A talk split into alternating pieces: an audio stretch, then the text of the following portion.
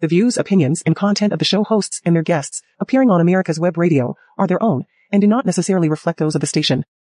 You're listening to America's Web Radio on the AmericasBroadcastNetwork.com. Thank you for listening. And we do thank you for listening to America's Web Radio.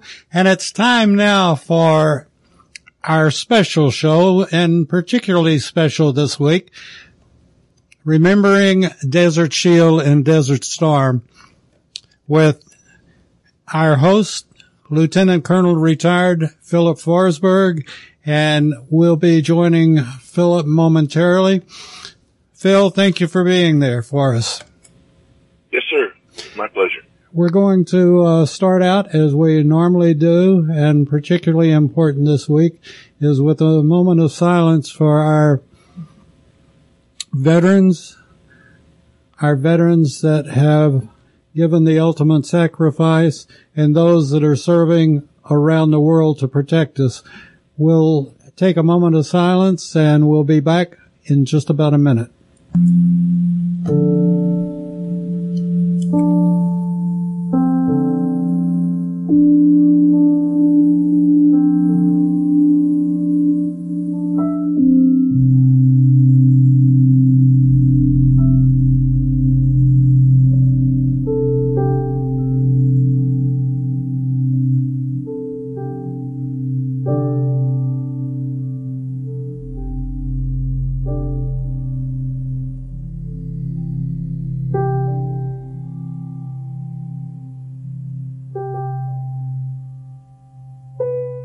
Amen.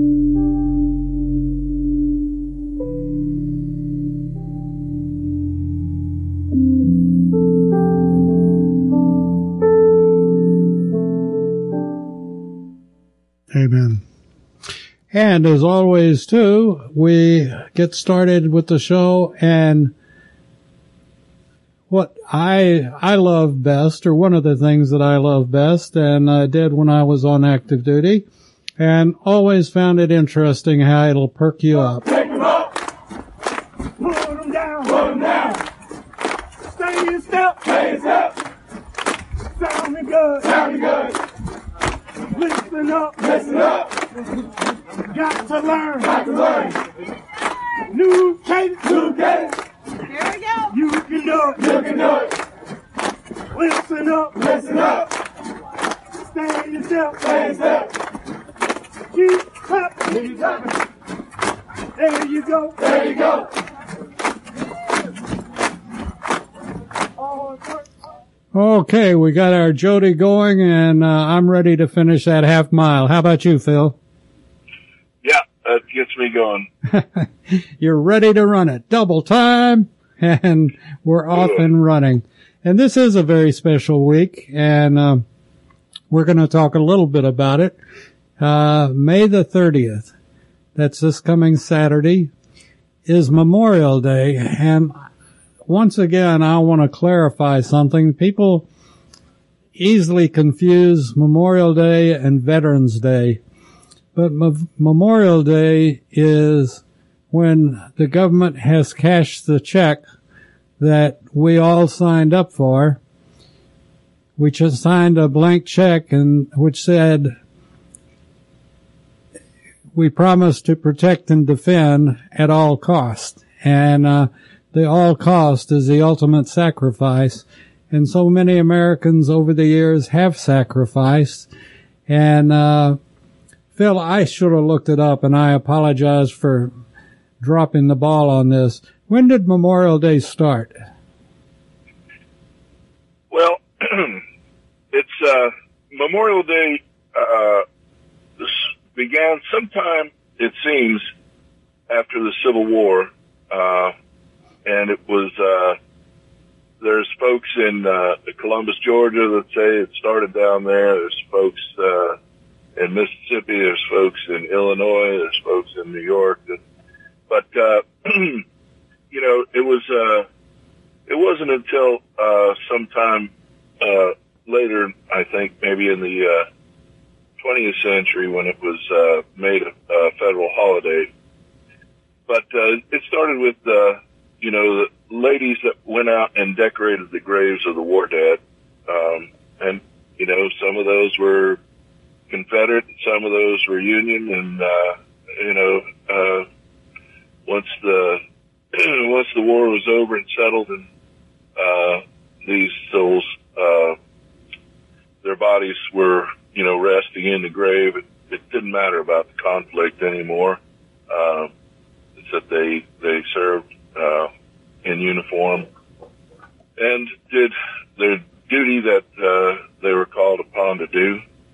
Um, I think uh, Lyndon Johnson uh, declared, made a declaration that uh, some there was a town in New York that was a, the you know birthplace of Memorial Day, but uh, yeah, and but you know it didn't really start then. I mean, uh, from before they we even uh, Columbus came to the New World, uh, people celebrated their war dead and honored them.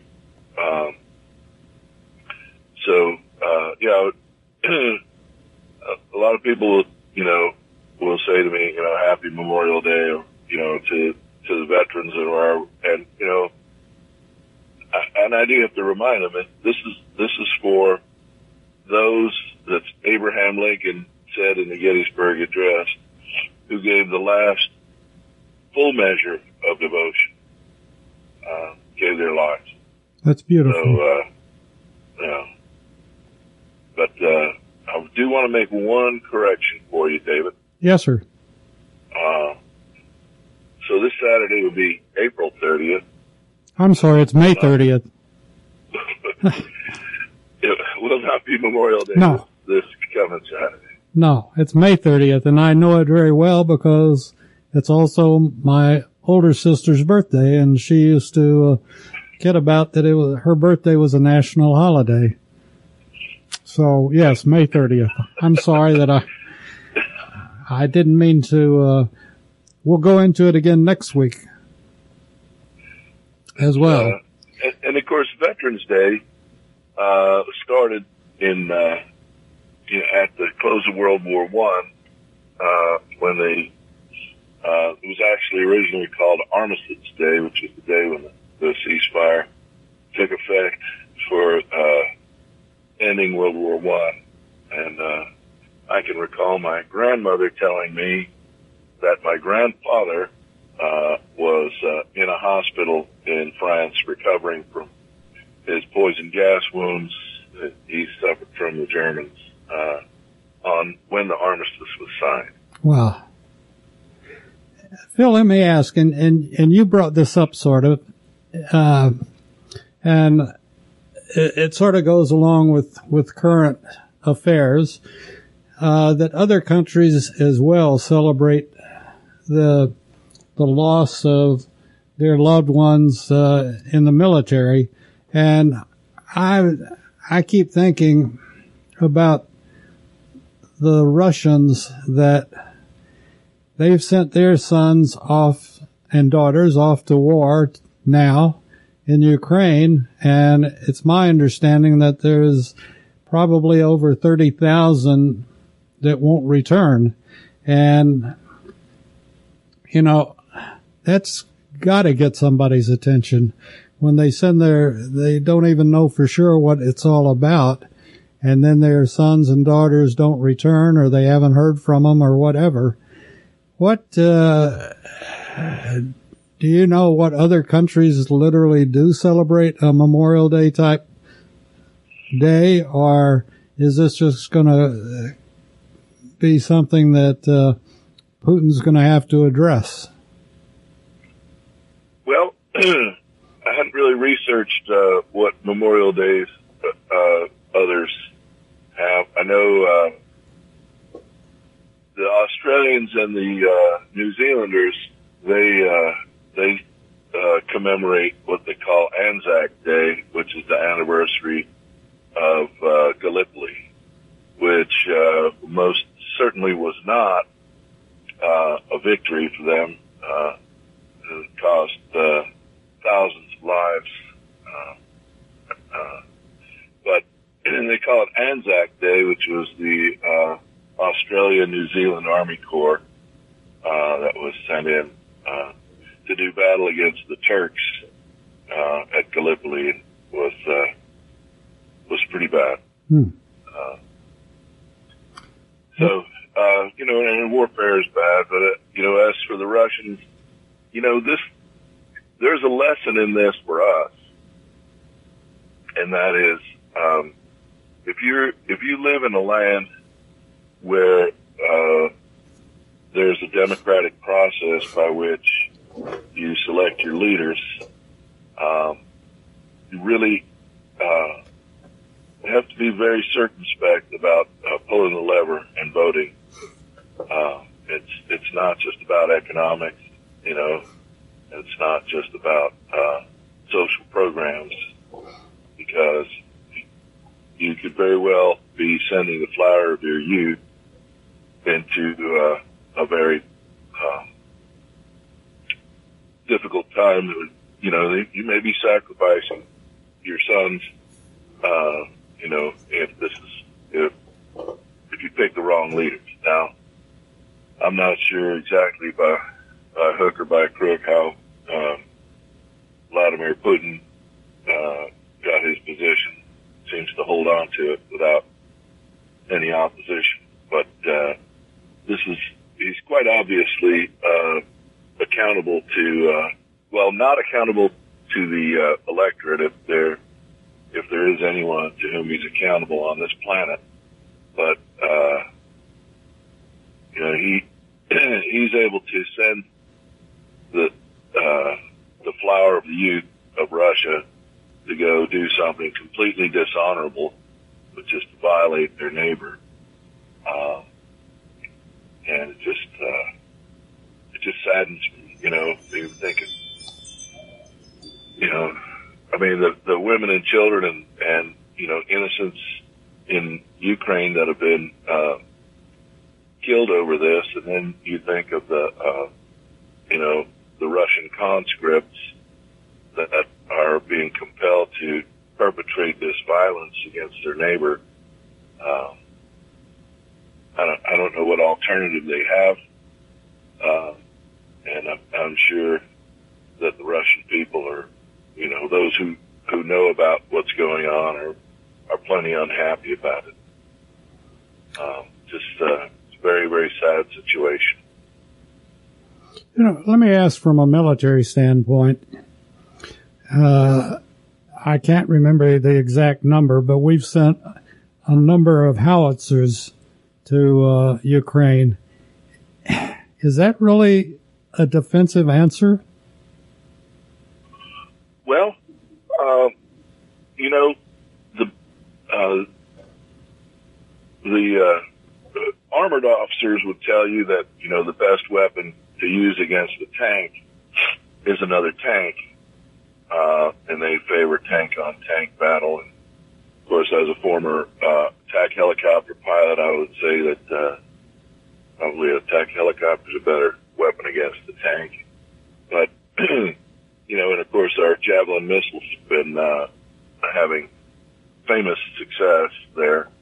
Um, of course, infantry, you know, wants to oppose infantry. But, you know, you think about artillery, uh, these folks are, and this, you know, the Russian artillery seems to be the, you know, the one avenue where they're having the most success. They're, they're firing, uh, you know, into, into cities. You know, if that's like shooting fish in a barrel. You're, you're going to get somebody and, uh, and they've been, uh, been creating quite a bit of devastation and, uh, death and, uh, suffering in that way. But, you know, one of the best weapons you can use, use against artillery is artillery.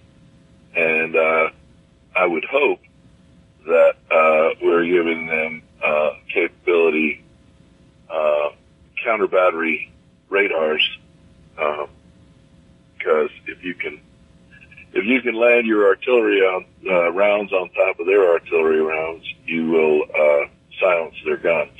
And, uh, it's, uh, I think if, if you can silence their guns, um, the Russians are going to really start to have a, uh, some consideration about what they're doing and count the cost if they can even prevail. You know, also I heard that um, you know we're we're leading from behind one more time. We're we're coming in after the fact as opposed to before the fact of preparing Ukraine for an invasion. Should we be doing the same thing right now with Taiwan? In your opinion? Well, um, you know, Taiwan. Uh, I never been to Taiwan. I've flown over it and looked down on it. It's it's bigger than you might assume. Uh, it's it's you know in the Pacific Ocean it looks pretty small, but it's a pretty big island and um, very mountainous. And uh, I think that that uh, the real the real issue with uh, Taiwan is going to be pretty much, at least in the outset, uh, a naval engagement, and uh, so we're. I, I'm, you know, surface warfare, uh, naval warfare is not my, uh, not my forte. Uh, I would hope that, uh, we're, we have things in place and, and, uh, our Navy is, uh, readying itself for, uh, what their role might be. Uh, there, there's a lot of, uh, wargaming that goes on, uh, in the Department of Defense. They use modeling and they use, use computers and they use they'll take the leadership of uh, folks who are uh, charged with leadership of, of certain uh, assets and you know exercise them without exercising their troops and their vessels. So uh, I'm hoping that they're doing a lot of simulations and and preparing. But I think I think the Chinese are observing very closely what's going on with uh, with Ukraine, and they're saying that it's not a walk in the park. Uh, I've, I've spoken, as I've told you before, I uh, spoke to a lot of former Russian soldiers uh, and asked them what they thought about, you know, did did it concern them that they would go to war against the United States at some point? and uh, they just kind of chuckled and, and said they knew that their stuff didn't work. Hmm. Um, and uh, so I think uh, I think that, you know the the problem that the Chinese tend to have with their military, which is quite formidable, but it's uh, it's rife with corruption, uh, and I get that from reading articles uh, when when I was in would uh, frequent Hong Kong. I would get the uh, South China Morning Post, and uh, it always seemed that when they talked about the communist Chinese military, that it, they were uh, beset with corruption, and uh, that made inefficiencies. And, uh, so when when you get that level of corruption, you have you know false readiness reporting, and uh, so it, it doesn't go well. Hmm. On that note, we're going to need to take a quick break and um, we'll be back and I want to talk more about that. That's very interesting because we don't exactly hear that on the morning news. We'll be back with Lieutenant Colonel retired Philip Forsberg right after a couple of messages. Start taking back our country from the liberal wokes by voting locally for conservative Republicans.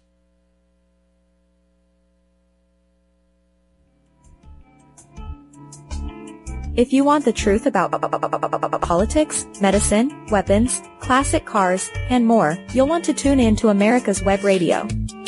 You can listen to all of your favorite shows live at www.americaswebradio.com or on demand on iTunes, Spotify, or your favorite podcast app.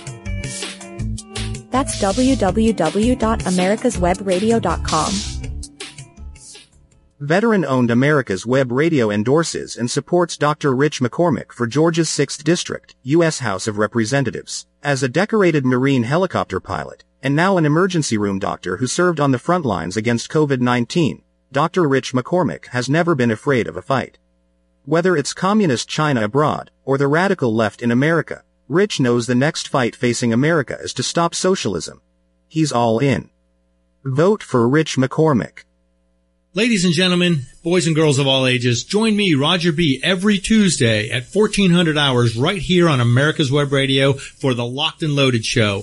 We will talk about guns, weapons, ammo, gun accessories, prepping, and so much more. So be sure to join us every Tuesday at 1400 or 2 p.m. for Locked and Loaded on America's Web Radio.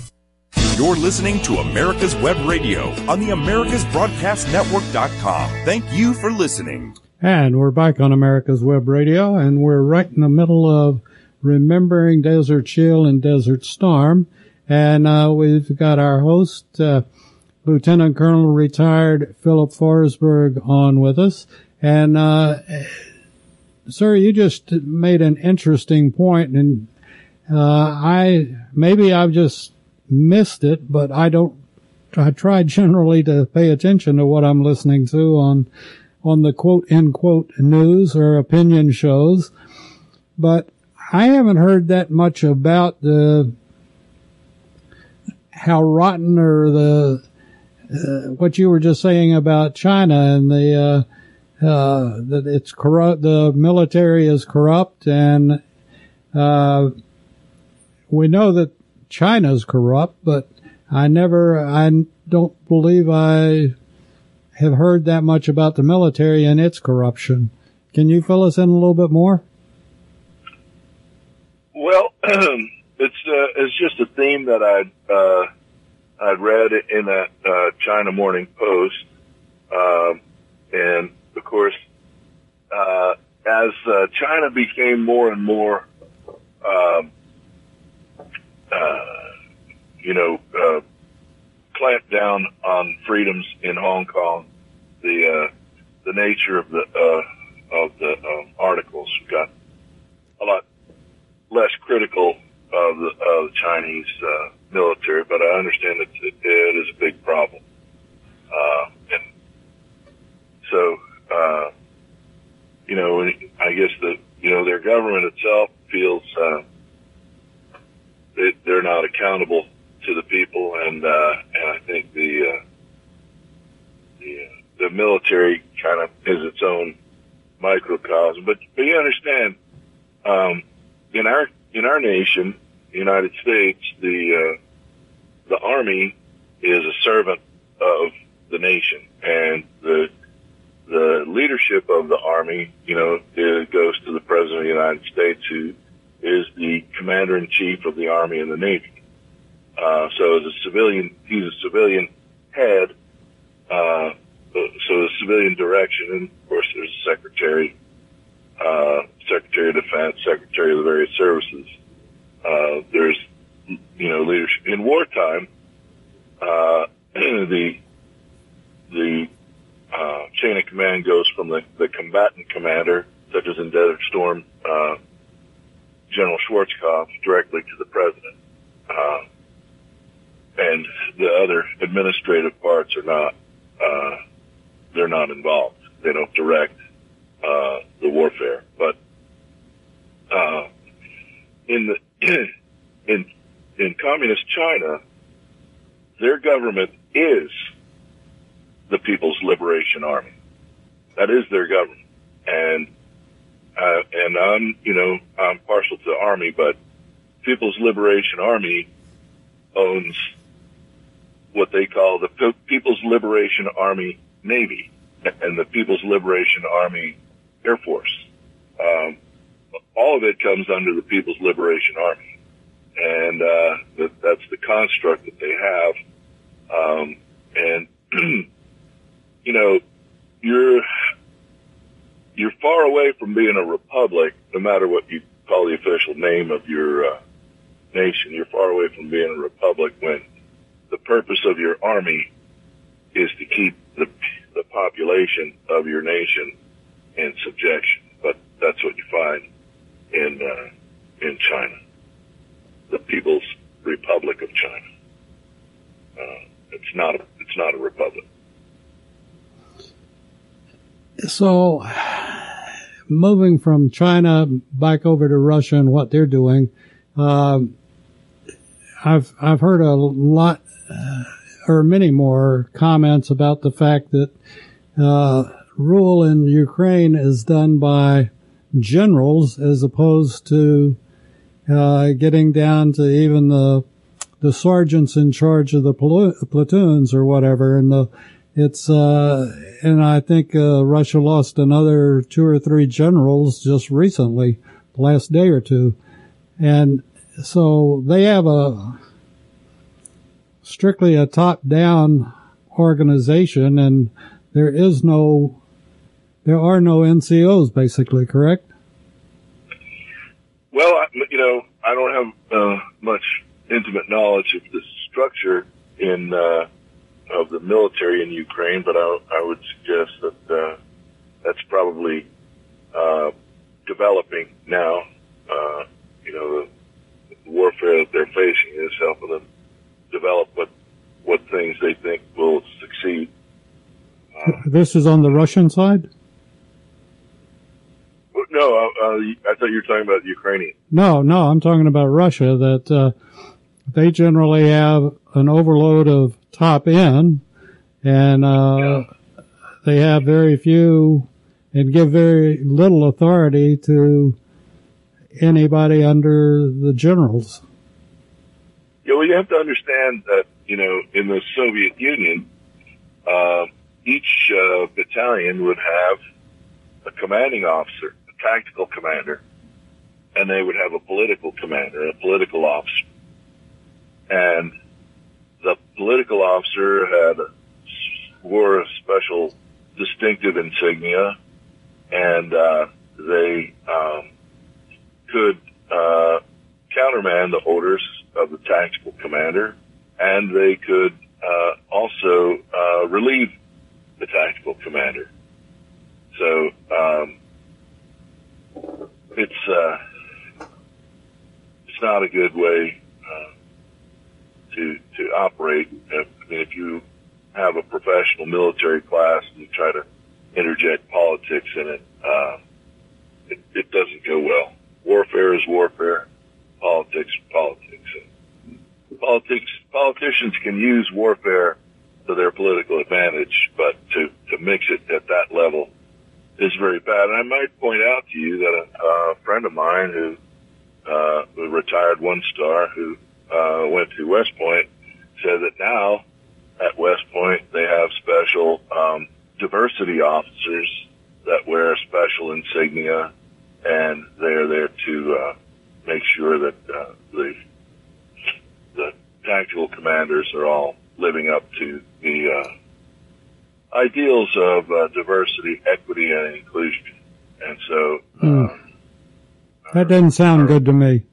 No, our very armed forces are being perverted with this kind of nonsense uh, from our uh, permanent political class. We have, seem to have our own oligarchs here. Hmm. Well, we will. Unfortunately, our kids will ultimately pay for it if it stays like it is. Then. That's not good. Well, I pray for our armed forces to, to survive through all of this and for sanity to return to our government. Amen. We need, we need a whole lot of it right now. And, uh, you know, it's, it's leadership and, uh, unfortunately we don't have that and I don't want to get into a lot of politics, but anybody that listens to America's Web Radio knows exactly where we stand, and uh, we've got to we've got to have a change, and uh, people have to wake up, and that's not woke, that's wake up, and uh, heed the call of of our needs and get rid of what we presently have. That's uh, as I see it, that's the only way we're going to be able to make it. Uh, we're going to take another little break and uh, we'll be back with Lieutenant Colonel retired Philip Forsberg talking about military, talking about remembering Desert Shield and Desert Storm. We'll be right back.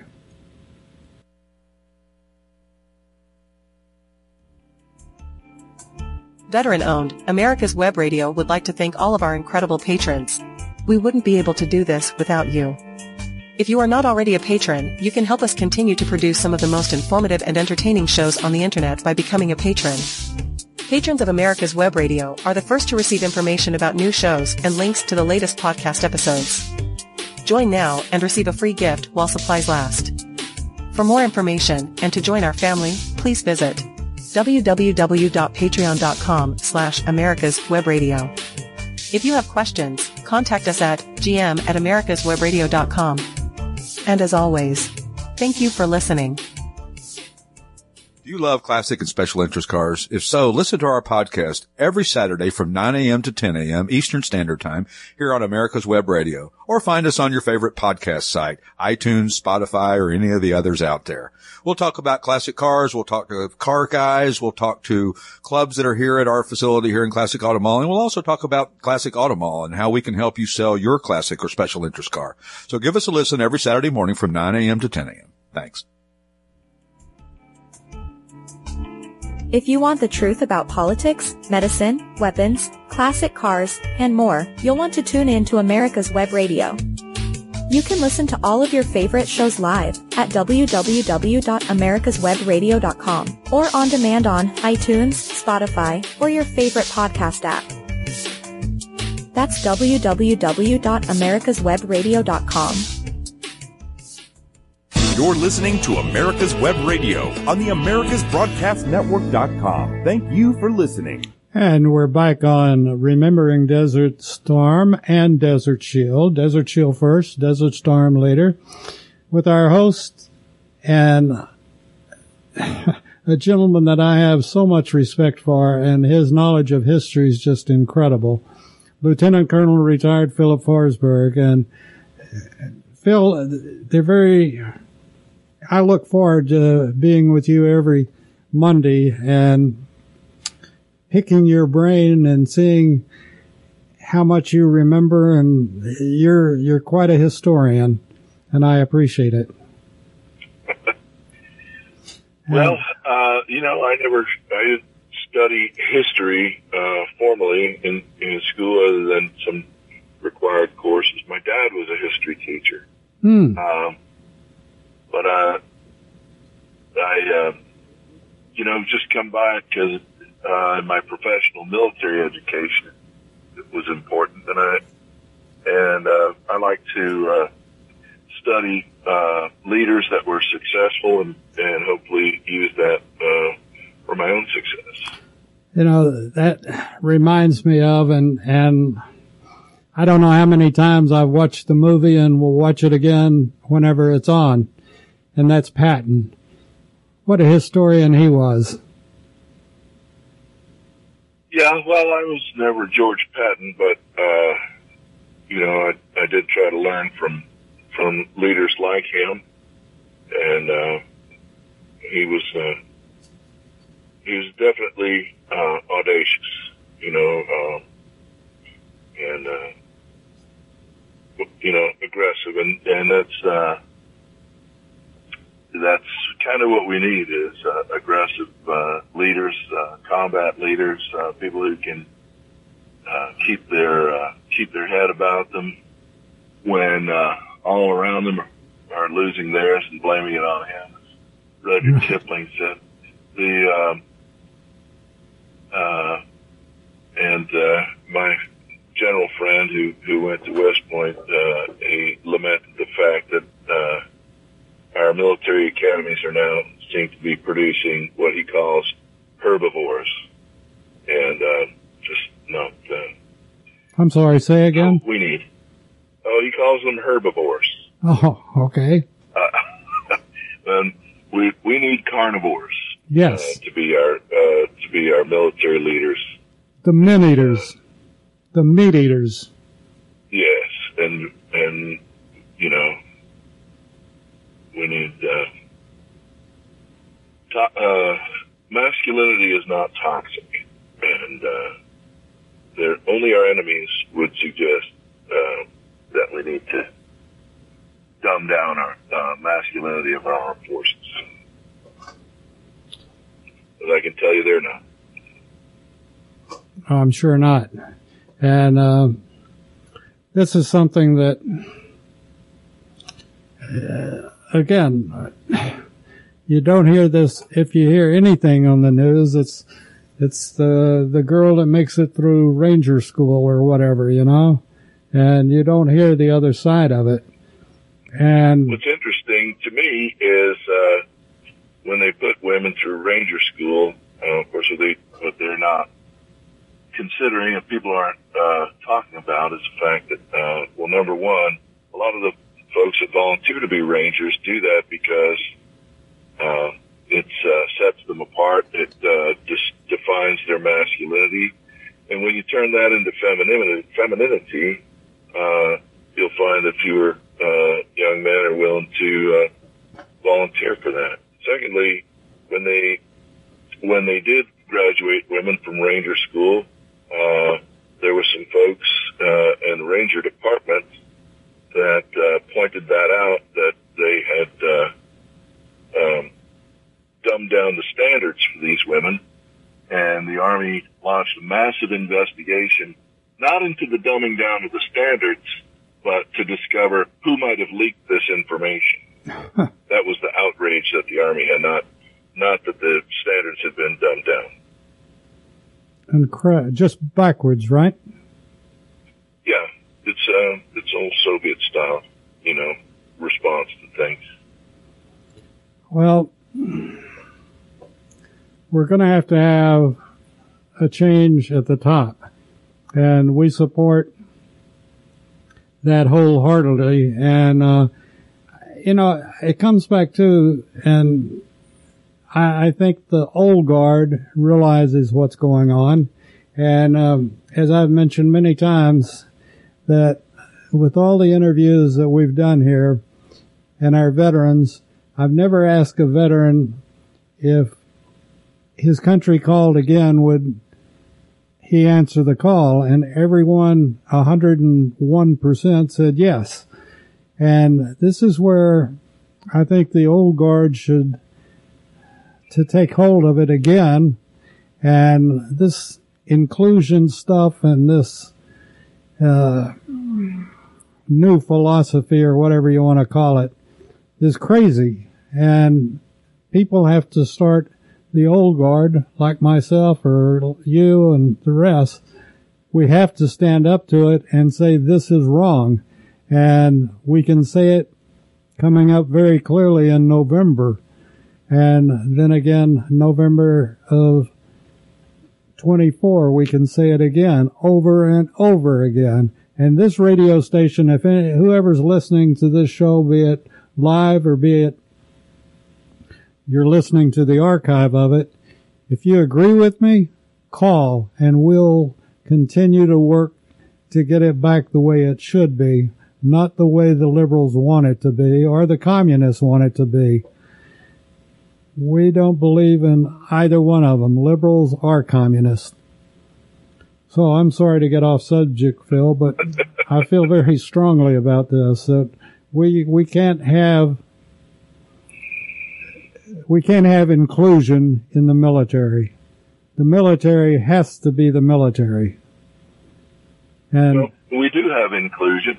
I mean, uh, at one time we uh, we had a very bad uh, division of uh, of the races in our nation, uh, and um, but that uh, you know the races are all integrated into uh, single armed forces. But uh, uh, those who uh,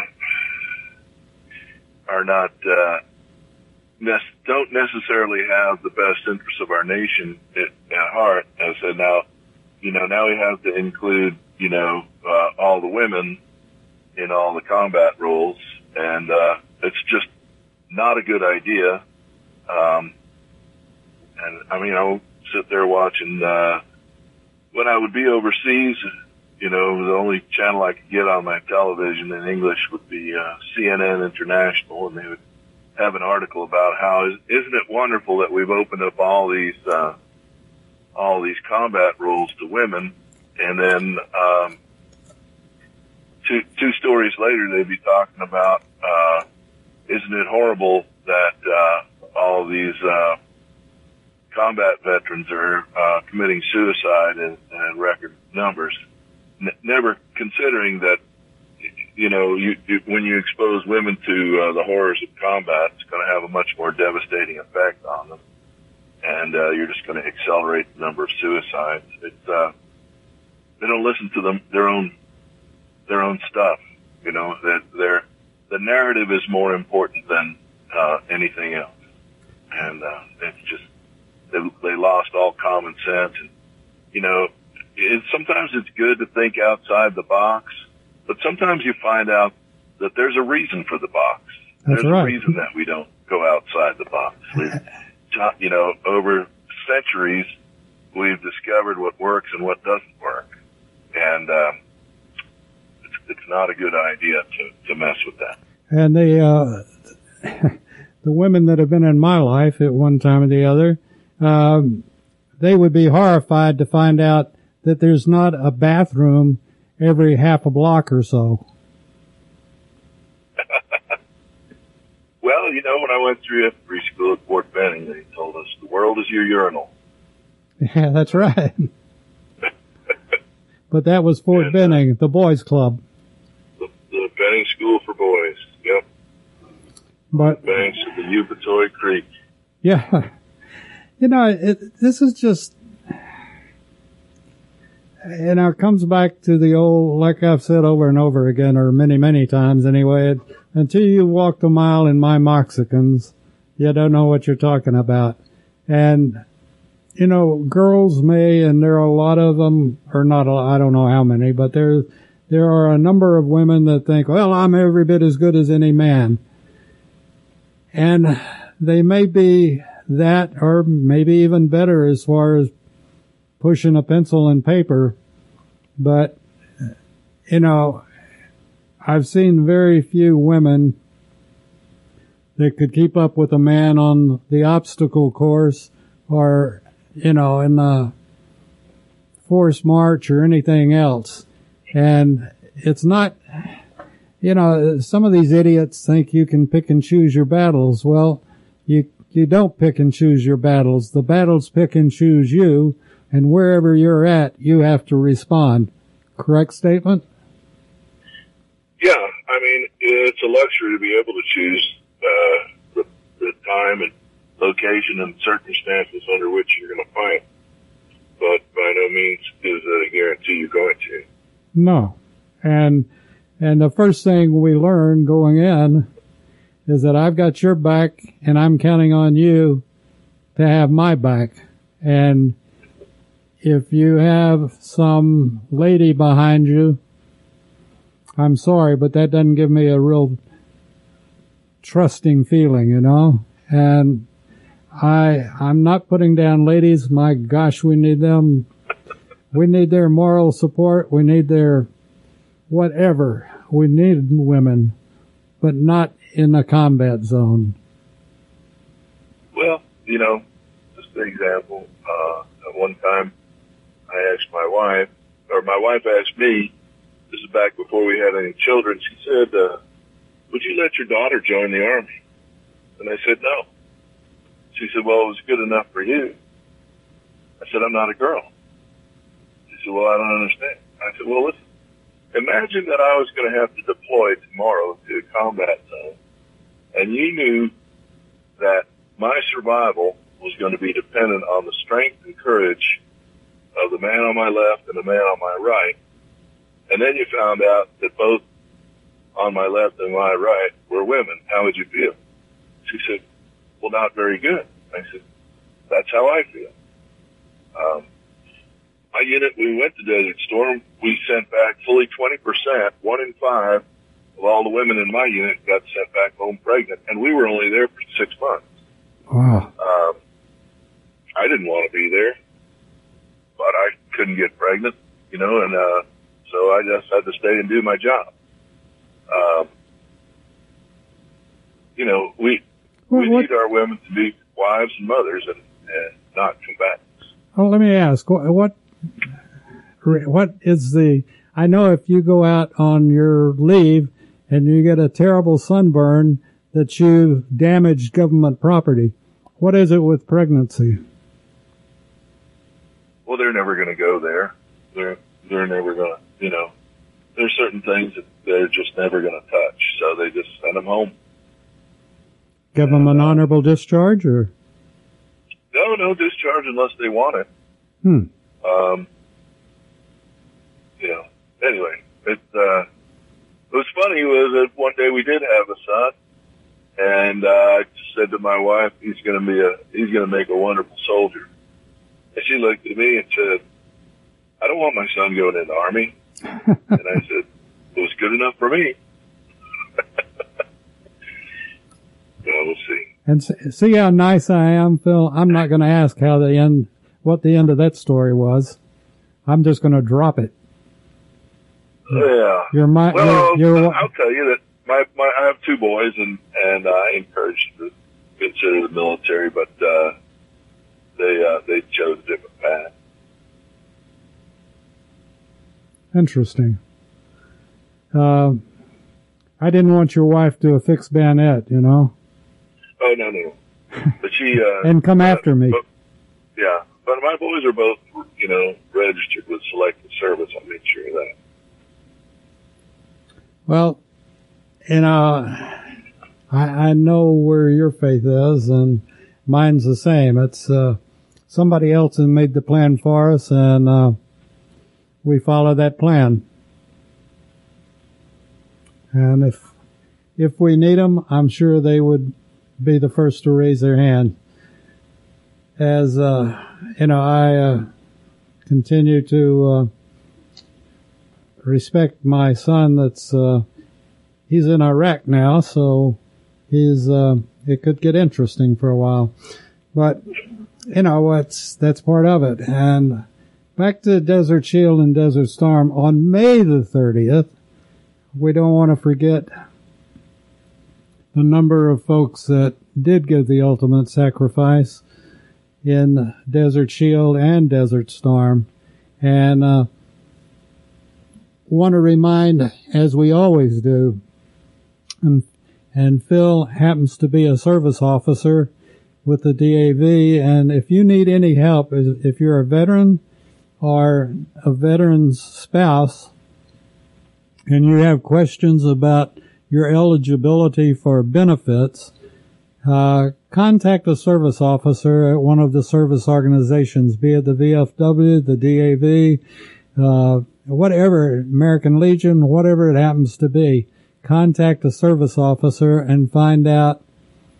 Uh, there's there's some new uh, mortgage things coming out. I understand for veterans. I'll, have to look into that. Um, the uh, you know today I uh, I had lunch with uh, uh, with a bunch of veterans, and the fellow sitting to my right hand was um, a fellow who's going to turn in July. He'll turn a hundred years old, Wow. and uh, he was wearing a cap, said he was Army Air Corps. And I talked to him. He was a flight engineer on a B-24 Liberator uh, operating in the Pacific in World War II. And, uh, of course, he, you know, we were in a uh, crowded restaurant and it was kind of loud and, and he, uh, he couldn't hear me quite well. He had hearing aids in and I asked him, you know, is, is VA compensating him for his hearing loss? And he said, no, no, no. I said, well, I, I would be honored if you'd let me put you in for that disability. He said, no, I don't, I don't think I deserve it. I said, listen, I said, do you think that being a top gunner on the 50 cal on the B-24 Liberator and all that engine noise and all that firing of the 50 cal, you think that might have had some effect on your hearing? He said, yeah, well, I know it did. I said, well, then you're entitled to this. You deserve it. You earned it. They let me put you in for it. So I'm at, I'm hoping he'll call me and we can get that done. That's that's a super story, and we owe our veterans so much, and we've got to see, like what Phil does, and a number of other folks that we've had on, being service officers and letting the families know, you know, what's available to them, what's available to the veteran, and also to the veteran's children. In many cases they're uh, educational enrichment type programs that are are available and uh, loans and so forth. And we have to let our veterans, probably some of the most important people walking the face of the United States. And I know that America's Web Radio supports the veterans and loves the veterans. And uh, we're always looking for another story. And um, that's that's what makes the show so good. We know that the there's an in, endless bottom to the well of stories that veterans have. So we'll always have another story. And um, I like the one Roger Wise tells about being at the the healing wall or the wall that heals and having uh, a young man tell him that was looking at his father's name on the healing wall and saying, you know, I met my father today and he was, you know, scratching his name onto a sheet of paper with a pencil and, and, uh, he was born just after his father had gone to Vietnam and was killed shortly thereafter. And so the young man had never, never met his son, never met his father. And, uh, I just, it's hard not to choke up when you think about that. And, uh, you know, some of the things that we're faced with today are just, you know, they're mind boggling and we have to have an answer to it. And we have, in my opinion, we have to change this administration and I, I'm not a big supporter of Austin or Malley or any of those people, Milley or whatever his name is. But we'll change it. It's going to happen and it's going to happen sooner than they want. So with that being said, uh, Philip, what else have we got to say about Desert Shield and Desert Storm? Uh, it's over 30 years old now and, um, Yeah. you and I both know that people have already in many ways forgotten about it, which I think is a, a terrible sin. Well, um, it still, you know, gives us lessons today. Uh, it was probably the biggest proving ground of uh, NATO systems versus uh, Warsaw Pact systems, uh, and we uh, we certainly uh, benefited from uh, that little proving ground there. you talked about those who gave their lives in Desert Storm, um, and uh, there were, uh, I think there were less than 300 total combat deaths uh, on our uh, American forces. And so uh, I'm grateful for that. Uh, and we, uh, you know, we got in there and, and we, uh, I mean, we, we essentially executed every play that was in our playbook. You know, uh, we called the shots for the whole thing. And, uh, uh, I guess, uh, James Baker, our Secretary of State, I can recall him making a statement in uh, early January saying, telling uh, Saddam Hussein that he had made a series of miscalculations to this point, and any further miscalculations on his part would be uh, extremely costly, and of course they were. You know, what you've told me and what we've talked about a little bit is our tanks compared to the Russian tanks.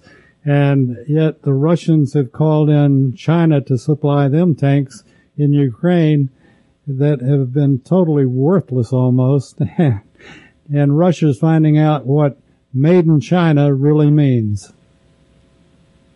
Yeah, well, they're just they're just Soviet uh, designs that are licensed to the Chinese to manufacture. So there's certainly not going to be improvements.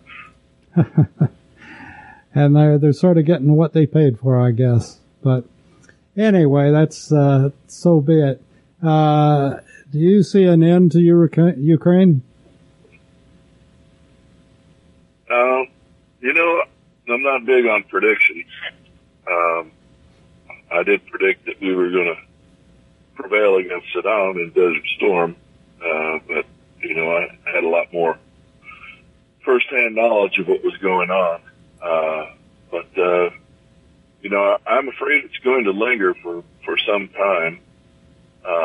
and uh, I hope that uh, reason will somehow make its way in, and uh, that the Russians will uh, cut their losses and, and just uh, go on back home and sue for peace. And uh, you know, they're they're very likely to be uh, sanctioned for uh, reparations that, that for the damages they caused.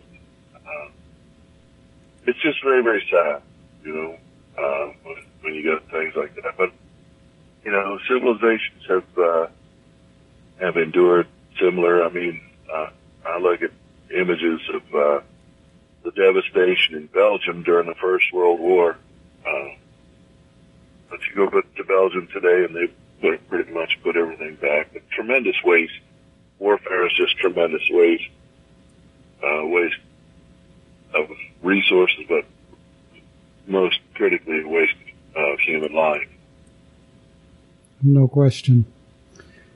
And so many people don't don't appreciate and don't understand that. They just uh, take it for granted in their own way, I suppose.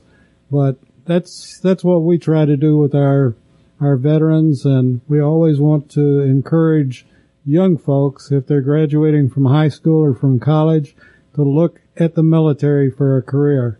It is an outstanding career. You'll gain more than you can ever imagine.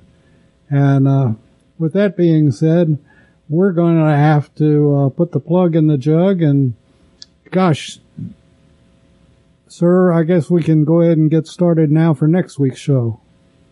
Yes, sir. now, I'll be putting together my notes for, for next week. pardon me? I'll be putting together my notes for next week. Oh, okay. well, I'm such a slave driver, but no, I just enjoy being with you, Phil, and uh, you you bring so much to the table and so much experience and so much knowledge that I'm just every time we talk, I, I I'm just in awe of of uh, the things you know and and your hero. Well, well, listen, I I enjoy it. The only thing I don't enjoy quite so much is the flattery, but uh, but yes, I I enjoy doing this. Well, your honor to do it. your hero took care of Atlanta, that's for sure. anyway, we'll be back next week with Lieutenant Colonel retired Philip Forsberg and more of remembering Desert Shield and Desert Storm. Stay tuned for more on America's Web Radio. The views, opinions, and content of the show hosts and their guests appearing on America's Web Radio are their own and do not necessarily reflect those of the station.